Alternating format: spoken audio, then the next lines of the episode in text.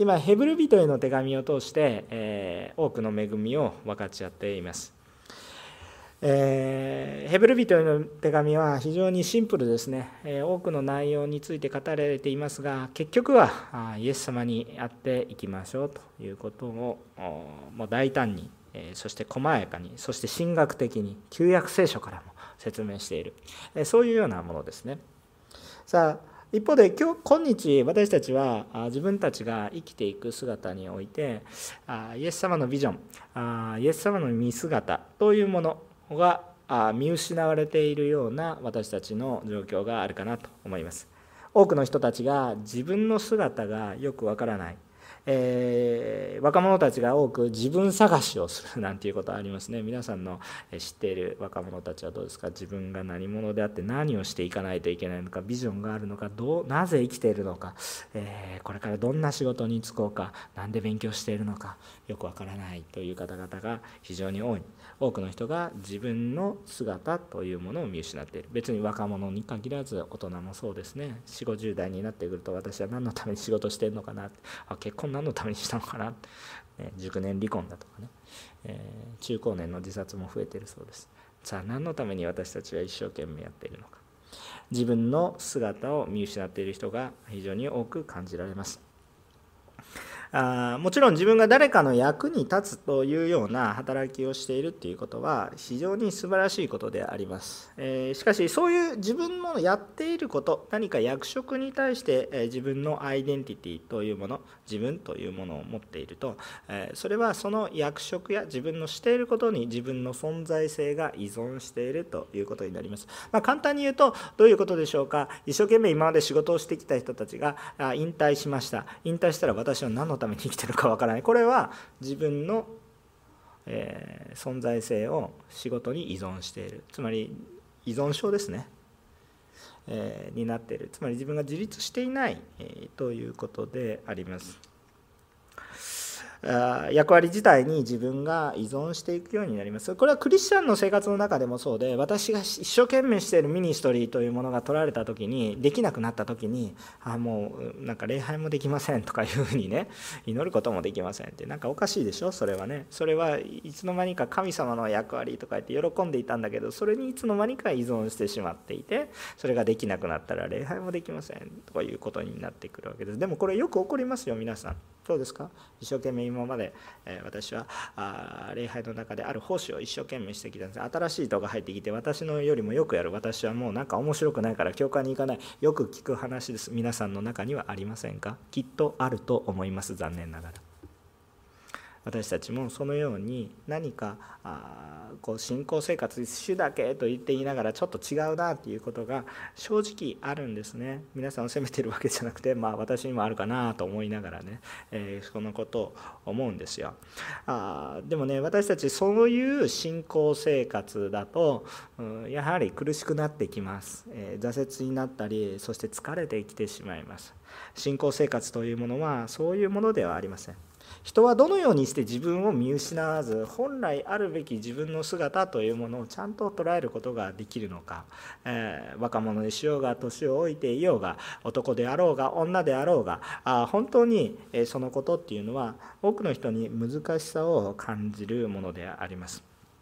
どのようにしたら自分は自分を見失わないでいられるか本来あるべき自分の姿というものをどのようにして持っているか本来あるべき揺るぎない自分の自立した姿というものは一体どういうことなのかということを今日は黙想していきたいと思うわけですよね。実は聖書ではどう書いてあるか、まあ、結論的な言うことを言いますけども面白いことで自立というのは自分で立つことではなくてねイエスイエス様と共にあることが自分を回復することだということです。まあ、ある意味イエス様に依存すると言ったらおかしいかもしれませんがあイエス様により頼むイエス様の中にあるということが自立することにつながります。えー、なぜでしょうか？主が私たちを作られ本来私たちの姿はそうあるべきものです。自分で自分が立つことができないのに自分で立とうとしてるから自分を見失います。なんかねイエス様に依存症になるなって言っててイエス様に依存イエス様にだけ依存したら大丈夫です。他のものには中毒になります、え、依存するべきはイエス様です。より頼むべきはイエス様です。そこが分からないので他のもので埋めようとして何かしらの依存になります。そして自分自身が自立していると勘違いしますけど実際は自立していなくて依存症で倒れてしまいます。そのような私たちなんだということなんですね、まあ、結論から最初に言うと面白くはないかもしれませんが今日2つのポイントだけ話します。えー、まず最初のポイントちょっと難しいこと言いますけれども。doing ではなく being 英語ですね。英語英語です。英語です。do be、えー、ちょっと勘弁してくださいという方がありますが何を言ってるのかなと思うかもしれませんけど。do 行いではなく存在だということですね。doing ではなく being もう少し言うならば私の行いではなくイエス様の行い。キリストの行いだ私の行いではなくキリストの行い。これが私の霊的な本当に健康的な自立を促します。doing ではなく being 私の行いではなくキリストの行いだということです。朝からいきなり冒頭から何を言ってるんだという感じですね。目の前に信徒さんがいないから適当なことを言ってるんじゃないかと。ちょっと思わされるような 節があるかもしれませんが、えー、今日はですね、えー、オンライン礼拝のいいところはですねえ本当にあんまり時間を気にしなくていいところなんですが 今日は多分一番短いメッセージになると思います。逆になると思いますけれども、えー、本当に、え主の見前で喜びを持って分かち合っていきたいと思います、えー、聖書はあ私たちの宗教活動によってえ罪の許しを得て心に安らぎを得そして自分自身の本来の姿アイデンティティを取り戻すことを否定しています。否定しています。もう一回言いますよ。聖書は私たちの宗教活動によって罪の許しを得て心の安らぎを得自分自身の本来のアイデンティティが回復されることを否定しています。それはできないと言っています。一言で言うと宗教活動によっては救われないということです。罪の許しはありません宗教活動に。自己満足はありますよ。あの自己満足はあって一定程度満足感と達成感はそれは与えられるんです。だから多くの人がハマるわけですけれども。しかしそれは自己満足であって本質的には救われないということです。もういつも聖書は絶望的なことを言ってくれるんですね、えー、今日読んだ聖書の内容ですね。1節から4節をちょっと読んでみましょうか。このように書いてあります。立法には来たるべき良きものの影はあってもその実物はありません、えですから立法は年ごとに絶えず捧げられる同じ生贄によって神に近づく人々を完全にすることができません、えそれができたならのなら礼拝する人たちは一度で清められて、えもはや罪を意識することがなくなるので生贄を捧げることは終わったはずです。ところがむしろこれらの生贄によって罪が年ごとに思い出されるのです。お石と親木の地は罪を除くことができないからです。できない、できない、できない、できないって書いてるわけです。え聖書に書いてあって旧約聖書に書いてあってこうすれば罪が許されていくんだよということが示されていったんだけどいくら聖書の通りにやってもやってもやっても拭っても拭っても溢れ出てくる罪やってもやってもキリがない。一時的にクリアしても一時的にはクリアになるんです。ちょっときれいになる。でも溢れてくる。どんどんどんどん溢れてくる罪がやってもやってもキリがない。それを私の人生やこの聖書の話旧約聖書の歴史そして私の歴史世界の歴史を見てももう明らかに同じようなことが起こっている。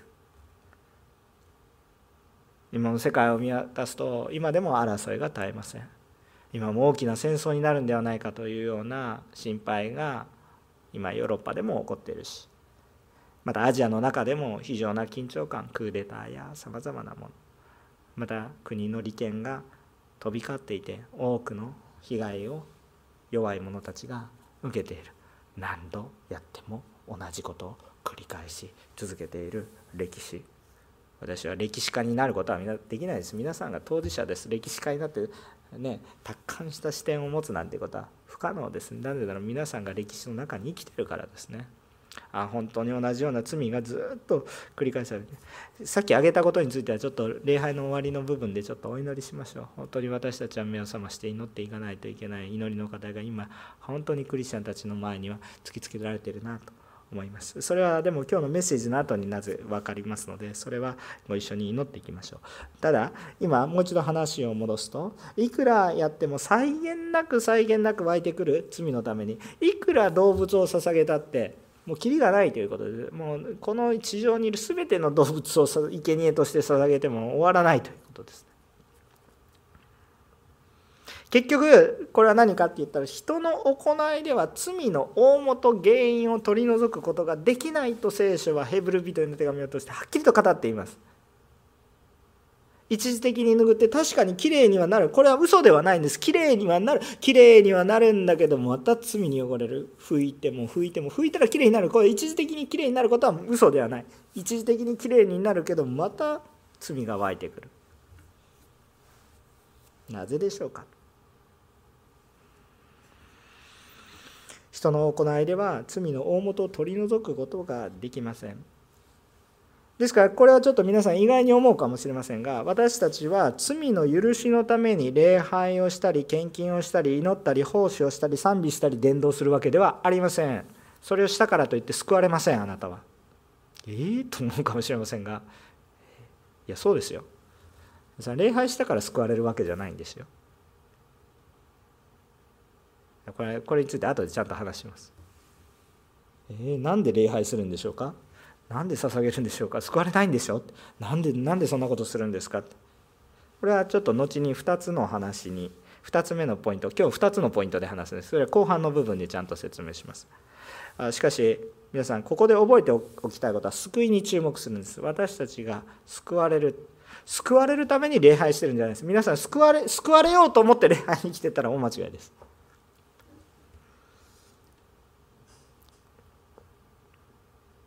えー、そうしていくと私たちはきっとちょっとおかしなことになっていきます。だんだん疲れてきます。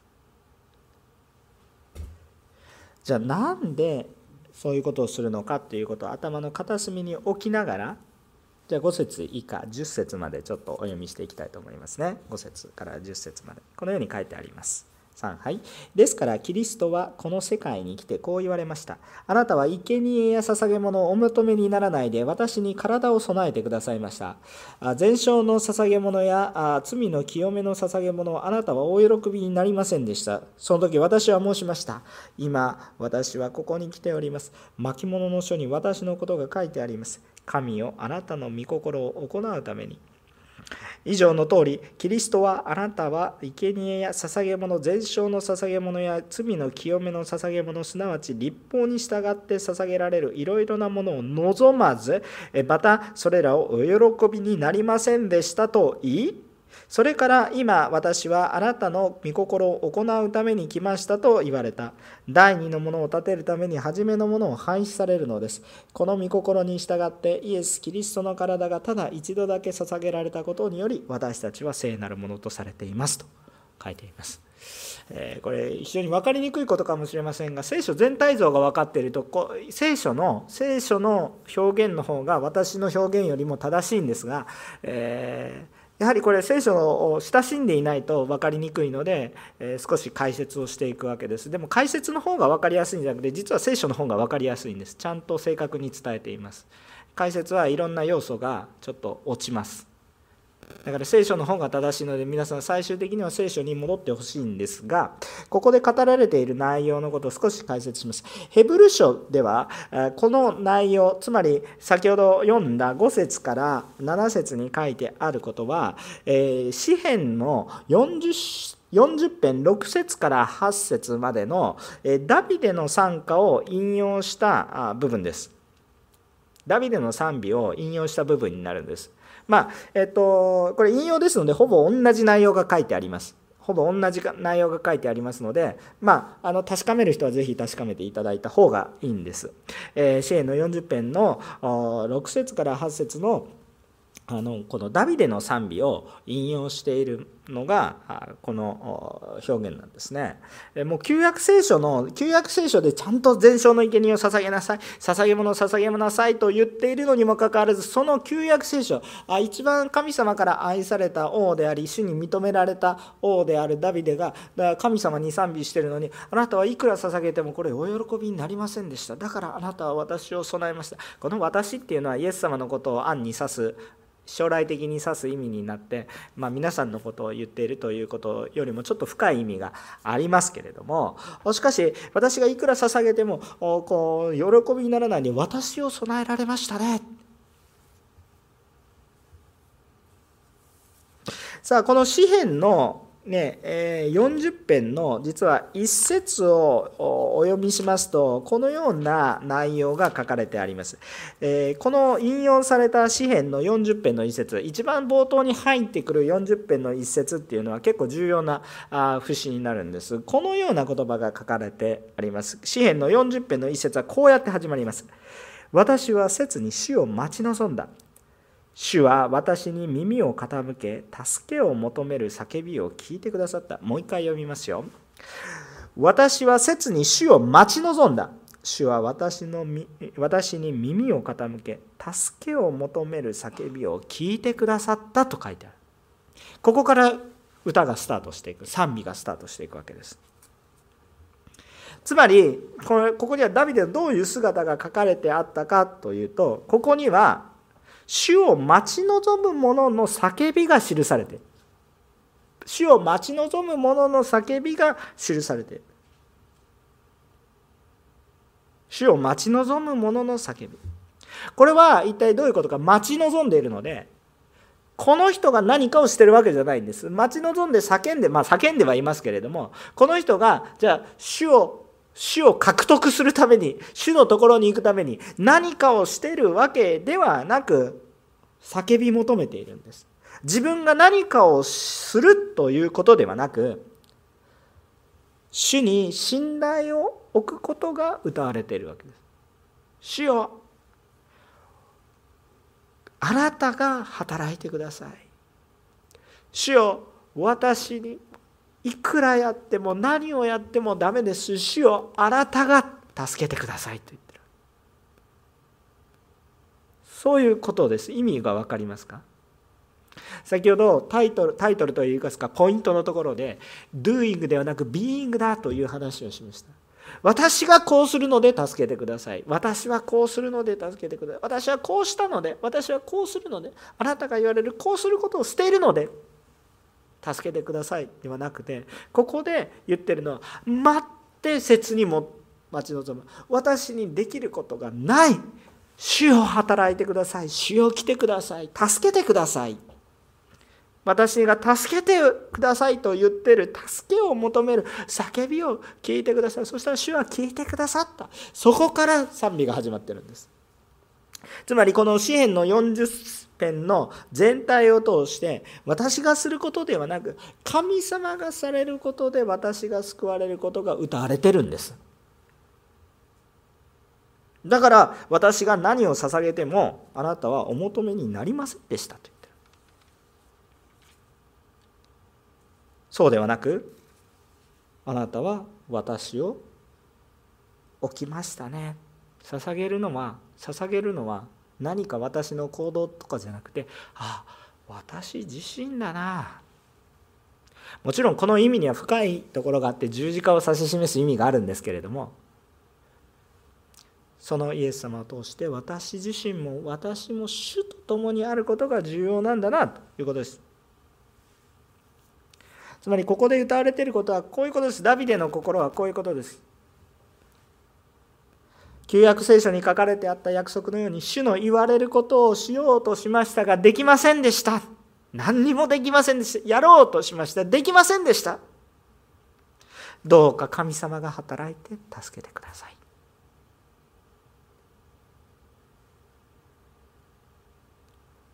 私たちは完全な神がされることを受け入れます。あなたが働いてくださいって言ってる。そういう告白。この告白に至ることが重要なんですね。この告白をされているのでそこでイエスは全ての人のために罪の原因そのものを取り除く犠牲を払われたんです。このことによって私たちのうちからは罪は完全に取り去られました。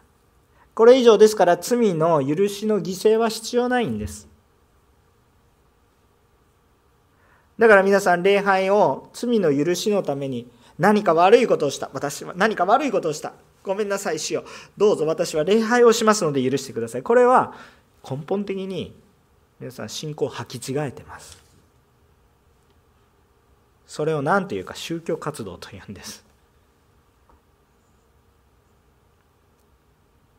なんか悪いことをした。修行してごめんなさい。それで許されるんだったら神社とかお寺とか行ってもいろいろやってますよね。修行だとか、ね、悟り開いてみてください。どうぞ。頑張ってやってください。まああのきりないと思いますけれど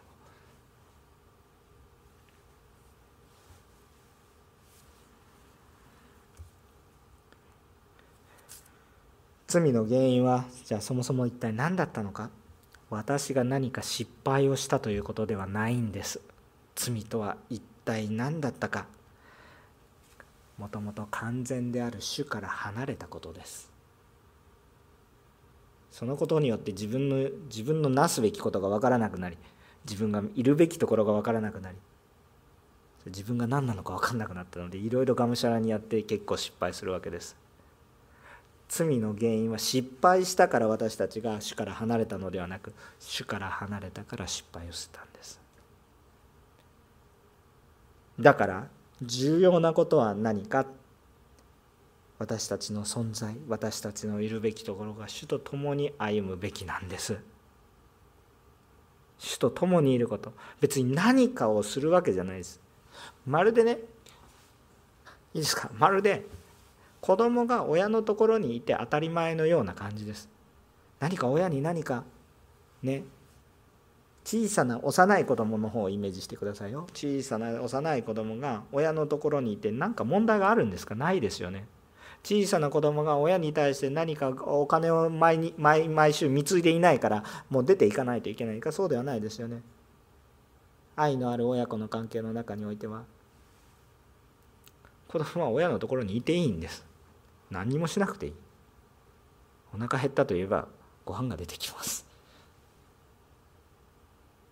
家に帰ってきて「お母ちゃん飯」とか言って「私の名前は飯ではありません」と言ってちょっと怒るそういうことがあるかもしれませんそれは愛のね関係じゃないからそうやって怒られるかもしれないでもご飯出てきますそれでも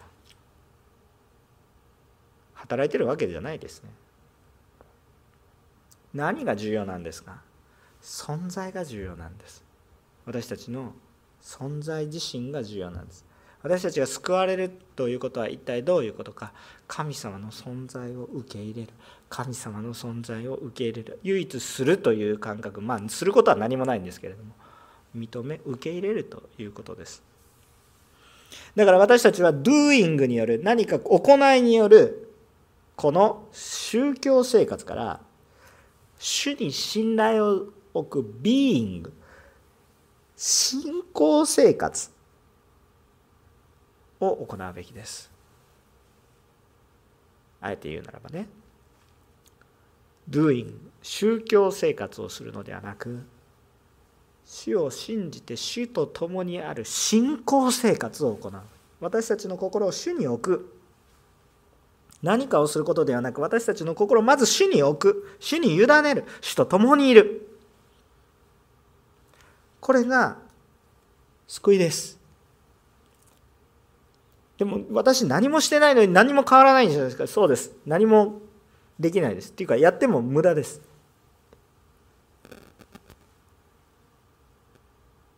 何度もやってきました。それは歴史の中で。そして何もできませんでした。と言って多くの悲しみがあるわけです。これからもそうでしょう。でも救いは完成されます。それは誰が完成してください。キリストが完成される。だから私の行いによって救われるのではなくキリストの行いによって私がその行いをただ受け入れる私の存在の中に受け入れる。キリストがなさってくださったことを私の存在の中に受け入れていく。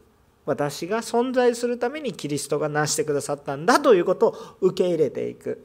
このビーイングですね。存在性。私を主に信頼して私自身を主に捧げる。私自身を主に置く。これだけ。何か私がすることではない。主が近づいてきてくださるから主が近づいてくださるのを否定せずそのまま置く。主よ来てくださいって言って主が来てくださってから晴れるやって迎え入れる。それだけ。全てイエス様がしてくださるのでそれで救われます。罪とは本来もともと神から離れたことビーイングが狂ったのでドゥーイングがおかしくなったんです。それを行いによって元に戻すことはできないんです。存在自体を元に戻さないと。対処療法では癒されない。いくらやってもやってもまた同じ問題が起こって。問題の根本を癒すためには根本的な治療をするためには根本に触れないといけないですけどそれは行いでは触れていくことができないんです。だから私たちのビーイングを主のもとに置く必要があるんですけど私の力でそれができない私の力でできないので主が来てください。じゃあ待って叫び求める。叫び主を助けてくださいって。主を助けてくださいって言ったらようやく気づいた。私ここにいるけどって。やってきてください。それを受け入れるということです。その声を聞くまでに時間かかるのかもしれませんけどね。一生懸命やるんです。じゃあどうしたらどうしたら聞くことができますかとか言うんですよ、ね、ドゥイングに縛られてる。宗教生活。どのようにしたら私は主の言葉を聞くことができるんですか。どのようにしたら私は主の共に歩むか。どのようにしたらってその質問自体がおかしいでしょ。どのようにするんじゃないんです。ありのまま主の言葉を受け入れていくんです。聖書の言葉を受け入れていく。主の言われてることをそのままそのまま受け入れていく。どうにかしたらではなくまず受け入れる。受け入れることができる人は幸いですね。だから子供のように素直に受け入れる人は幸いですって言われるわけですよ。なんかできる。いやでもねこう考えてもそんなことをやっても飯の種にならないしとかねいろいろな大人は言い訳うまいです。そうじゃなくて受け入れるところ。Doing でやる方が分かりやすいですよ。宗教生活。こうしなさい。ああしなさい。蒼天祈祷に出るとあなたはあ、ね、あの救われて祝福されますとか言ってもうもうたくさんのねちょっと間違った進学が起こりやすい、えところです。分かりやすいんです。日に3度礼拝した。でも日に3度礼拝したらそれはそれで主と共にいる時間が増えるから当然恵みにありますけど本質はそっちの doing の方じゃなくて共にいるっていうことなんだっていうことを私たちが覚えておかないといけない。それが分かった上でそれが分かってる上ですることは祝福です。しかしそれが分からないでただ doing だけの世界にはまっていることは皆さん信仰生活のようで信仰生活ではないです。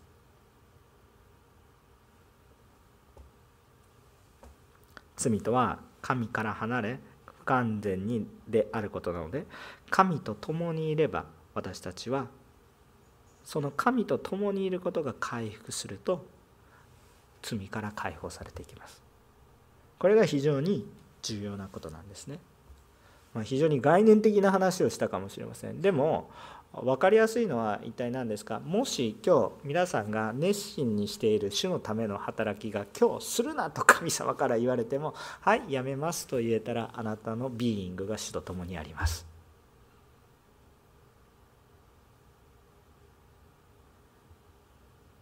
私もこの横浜教会に来る時にね。あの正直な話ですよ。正直な私横浜教会好きですからね。八千代の教会はしんどかったんですけど牧会しながら非常に生活も苦しかったししんどかったんですがあの行きなさいって言われた時「主よ私から取り上げるんですか?」っていう思いがあったんです「あ私失格しましたか?」って。泣きましたね。一生懸命やってたんですけど私は失格者でしょうか。ちゃんとあなたが与えてくださった教会守れないのであなた変えますか、まあ、そう考えること自体がおかしいんですよ。いやそうじゃないよ。私の計画があるから。その後神様の計画いろいろ見せてくださってね、えー、移る時には「ああ寂しくありません」って言って挨拶しちゃってちょっと誤解与えた人もいたかもしれないですけどそんな挨拶をしてね神様の恵みを見ました。それは自分にはできないことをあ神様があ用意されているんだなと思いました。一生懸命やってるものほど話すことが難しいです。でも話した時にもっと豊かな恵みがあるんです。ソウルで一生懸命留学生の伝道して若者若者ってやってました。もう本当に命がかけるようにやってました。寝る間も惜しんでもうボロボロになって私睡眠時間がなく唯一月曜日だけあこう時間があって、えー、でその時に、えー、こうこうその時にしかその学校にね学校伝道やってたんですけど学校に行けなかったんです。でも私の休みはその時だけ。もう寝る時間はその時だけ。でもこれ捧げたらもう私ボロボロになる。でもそれ捧げてたんですね。行ったら恵まれてなんか睡眠時間取ってなくても元気になるから。でも行くまですごい大変です。もうものすごくしんどいです。実際寝てなかったですから。まあ1日3時間とかね。2時間とかそういう睡眠があの休みなく続いてましたからね。えー、もうわーって思いますよね。もう葛藤ですよもうさ、まあ、あんまりこんなことやりすぎると心が壊れますから皆さんあんまりおすすめしませんけれどもちゃんと休む方がいいんですよ。でもやっていてでそのような時それぐらい一生懸命やってたんですけどまああの恵みで私あのまあ、牧師人と結婚することになって、まあ、教会から言われたんですね。あなたいつもまでも若者と一緒にバーってもう夜もねもう終わって若者と間違ってるんじゃなくてちゃんと家庭を見なさいとか言っていきなり私はその留学生伝道取り上げられてね主任の牧師から留学生伝道取り上げられて命かけてやってたんですけど あの取り上げられて。でそして、えー、あのあこれから家庭の働きに行きなさいとか言って家庭の今まで若者そうだって言って若者と夜な夜な話し合ってるんですけど私家庭のところに入りました。奥様奥様方とですねもう本当にやりにくい。今まで青年たちと一緒にねワイワイやってたんですけど今度は奥様たちからねうちの主人がとかいう話を聞いてあそうですか。とかいう話をずっと聞く。もうこんなことやったことないんだけど私のようなしかもまだ若かったですからね。こんな先輩の、ね、奥様方の話を私なんかがちゃんと聞けるかなと思ったんですけれども最初はうんと思ったんですけど委ねる言われたことをやる。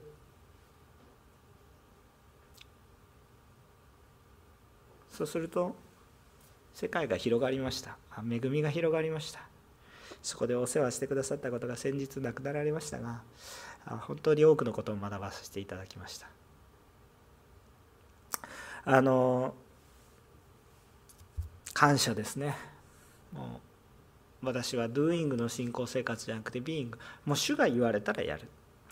これがちょっと2番目のポイントにかかってくることなんですが2番目のポイントは主と共にいると主の思いを行うようになります。11節から14節をお読みしたいいきたいと思います。こう書いてあります。さらに祭司が皆毎日立って礼拝の務めをなし同じ生贄を繰り返し捧げてもそれらは決して罪を取り除き去ることができませんがキリストは罪のために一つの生贄を捧げた後永遠に神の右の座につきあとは敵がご自分の足台とされるのを回っておられます。なぜならキリストは聖なるものとされる人々を一つの捧げ物によって永遠に完成されたからです。アメ なんかね、神学的にすごいことが書いてあるんですけれども、ちょっと簡略化して、えー、お話をしていきたいと思います。まあ、先ほどね、私たちは救われるために礼拝をするわけじゃないんだ。奉仕をするわけでもない。捧げ物、献金、伝道、そういうようなことを救われるために行っているわけではありません。じゃあこれらのものは無意味で何の意味もないことをやってるだけ無駄なんですか？その教会が運営していくためだけのこう時間稼ぎをしてるんですか？そういうことですかって言ってそうではありません。これらのものは全て良いものです。ではなぜこれらのことを教会ではしなさいと言っているんでしょうか？その理由はこれらは救われるために行うものではなく救われた者がする姿だということです。救われた者の姿が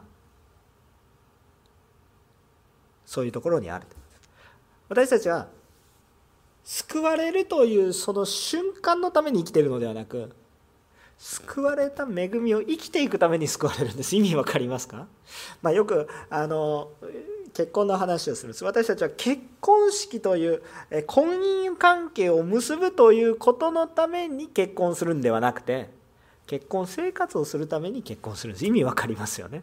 結婚式のパーティーをするために結婚するわけじゃなくて結婚生活をするために結婚するんです。その祝福のために結婚式が。意味わかりますよね。私たちは主と共にいるんですけど主と共にいるっていうその瞬間的なことのために全てを捧げてるわけではなくそこで救われたものは主と共にあるので主が動かれるように動くんです。主と共にあるので主が動かれるとこに私も行くんです。主がなされることを私もなすわけです。主と共にいるということはそういうことでしょ？私の存在性が主の中にある。主が願われることが私の願いになり主の喜びが私の喜びとなり主の悲しみが私の悲しみとなっていく。ビーイングが主と共にいるということはそういうことですよね。それが私の行いにまで浸透してきます。じゃあなぜ礼拝をするんですか？宣教するんですか？奉仕するんですか？捧げ物するんですか？これは救いのために行う行いではなく救われた者の本来の姿です。だから本来の姿なのにやってないと気持ち悪くなります。本来いるべき場所にいないと気持ち悪くなります。皆様礼拝堂で礼拝したいと思うでしょ？本来そこでやってたら方がいいんですけれども家で礼拝するとやっぱり力を使いますね。えもちろんそのあの何て言うんですか？この礼拝堂での礼拝が全てだとは言わないんですけど当然そうなんですけど死が示されたところがいいんですけれども。やはり集まって礼拝できることは主の祝福だなと思いますね。15節から18節を読んでみますね。こう書いてあります。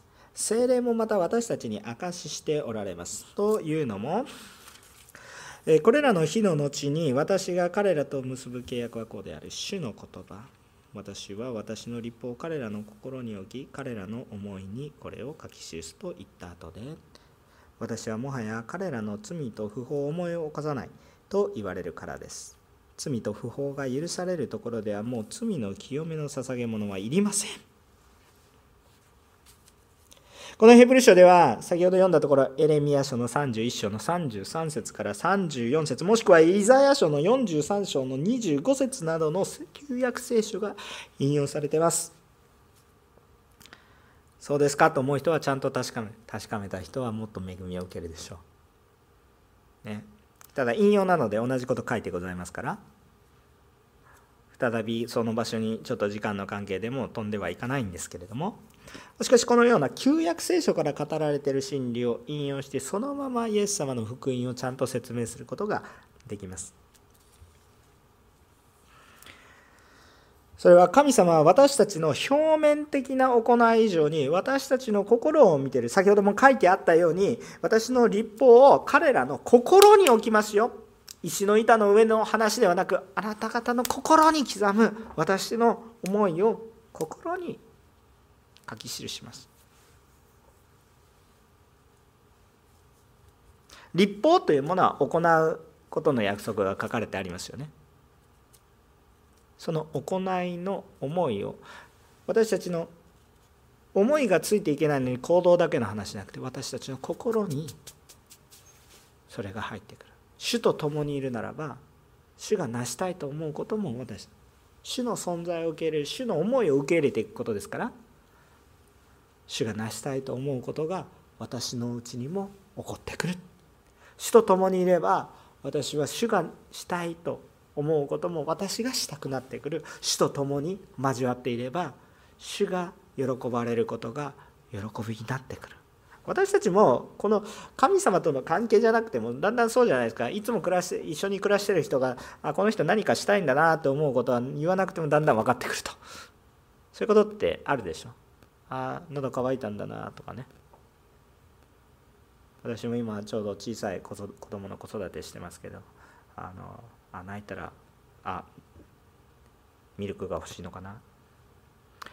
あちょっとおむつを替えてほしいのかな。だんだん分かってきます分からないこと多いですけど 分かちょっと分かります。そのように一緒に時間を過ごすとだんだん分かってくるしああよくしてあげたいなという思いが湧いてくる。イエス様を受け入れていくとあ私たちが本来何をしたらいいのかということを思い出す。主と共にいるのでもうもういいんですね。主と共に今までどうだったとかもういいんですね。今ちゃんと主と共に歩んでるんだから。目的が達成されてるのでいろいろ苦労したね。でもそれはそうだよそのためにあなたがもうこれ以上苦労することはなぜならば私が苦労したんだから。神様あなたの前に私はこんな罪をして申し訳ございません。あなたの見舞いに出ることができませんそんなことはないんです。なぜならばそのために主は初めからロークされているんですから。それを否定しまったらイエス様を否定するようなものです。ビーイングを否定するようなものです。そうじゃない。イエス様の行いを受け入れていく。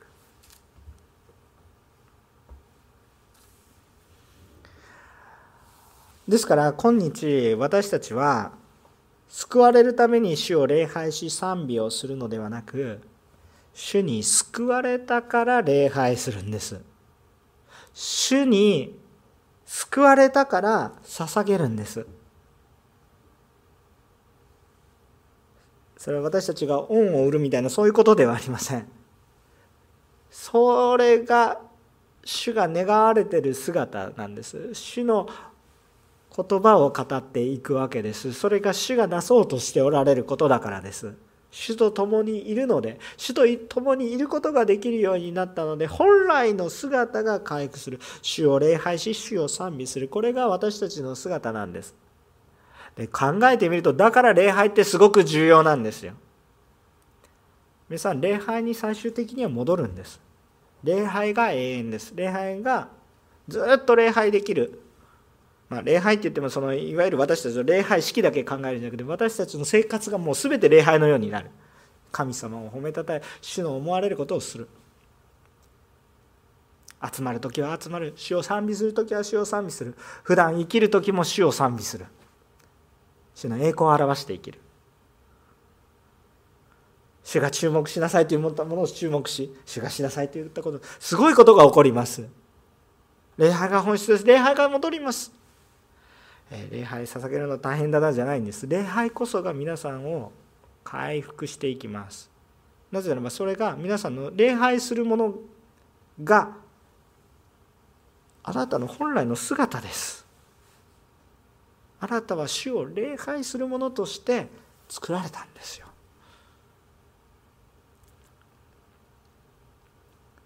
なので礼拝は大切なんです。だから礼拝しなさいと言っていますが根本的に一番重要なことはイエス様を受け入れることです。だから正直言います。ちょっと心心ぐさっとくるかもしれません。皆さん礼拝に行きたくないな。共に顔を合わせて主を褒めたたえたくないなと少しでも思う人。それは大なり小なりどこかあなたの中に問題がありますから。どうぞ主の前に出て「主よどうぞ触れてください」と祈ってみましょうね。回復するとどうなりますか？主に仕えたいという思いがある。主の見舞いにいろいろあっても主の見舞いに人を連れてきたいと思うようになります。奉仕したいなと思うようになります。皆さん本来あるべき姿が失われていってしまってるんだったらそれを取り戻した方が皆さん平安になりますよ。奉仕した方がいいです。でもそれは doing によって奉仕した方が幸せになるという話ではなく皆さんが主の前に主の前に主の存在性私のアイデンティティというものが回復したならばああ私は主の喜びになるお役に立てることができるんだなっていうのがあふれてきていても立ってもいられなくなるんです。私は奉仕はちょっとって思わないでください。それは祝福でしかないんです。というかあなたの本来あるべき姿です。それをしてないのでビーイングまでも引っ張られていきます。あなたの体は本来死とともに主の働きをする時にあなたの体も本来もう得ようもない喜びにあふれることなんですけどあなたが主と共にあるべきことをしないで何か自分のしたいことをするんです。そうすると一瞬自己満足に陥るかもしれませんけど心の中が空虚になってあれ私は何をしているかわからない。あれ私は何をしているかだからもっと一生懸命もっと一生懸命いつの間にか何をしているかわからなくなる。やめよ主と共にいなさい。主が示されることをしたらいいです。無理なことできないこと主は言われません。できることを言ってきます。したくないだけです。主と共にいない私の心がそれをしたくないと思うんです。そうじゃないです。主と共にある心が示すことがあるんです。それに従ったらよろしい。よくわからない？御言葉に聞いたらよろしい。だから礼拝。奉仕捧げ物宣教伝道さまざまな働き。今日の私の仕事でさえも今日の私の勉強でさえもこれは私たちの義務というよりも魂そのものの喜び生きる喜び本来私たちの姿が回復されていくんです。回復されていくためのポイントは何ですか？イエス。様がいなければ一切始まりません。私たちは求めるものを間違ってはいけません。イエス様を求めてください。主を求めます。イエス様を受け入れ本来私たちがあるべきクリスチャンとしての自分らしさを回復してください。そしたら何でもするべきことが示されてきます。救いは私の行いではない。今何をしているかではない。イエス様にかかっています。だから今日私の一日は主よあなたと共にいたい。私に豊かに介入してください。主よ私は何もすることができません。主よ働いてください。その叫び求めを誰が聞くんですか？主は聞いてくださる。詩編40編。国が動くような出来事の中でダビデがそのように賛美しています。王様でしたからね。個人の問題を超えて国の問題でしたけれども。しかしそれも言いました今日ウクライナの問題大変なことですね。イデオロギーがぶつかっております。ミャンマーも大変なことになっています。アフガニスタンも大変なことになっています。北朝鮮も大変なことになっています。どうしたらいいか。拉致問題も解決しません。日韓問題も解決しません。どうしたらいいか。質問を間違ってるかもしれませんね。私たちは主を求めるものにまず祈るものそしてそこから示されることは恐れを生じるようなことも時々あるんですけれどもちょっとあんまり偉大なことが主が語られることもあるかもしれませんが、えー、主がなしなさいと言われたらそれはする。でも本当にまず私は主と共にあるということが私たちのうちに豊かに回復し私の行いまでも主と共にあるものであることができるように私の行いから始まるのではなく主の行いから始まりました。どうぞ私は主を受け入れるものでありどうぞ主に従うものであることができますように。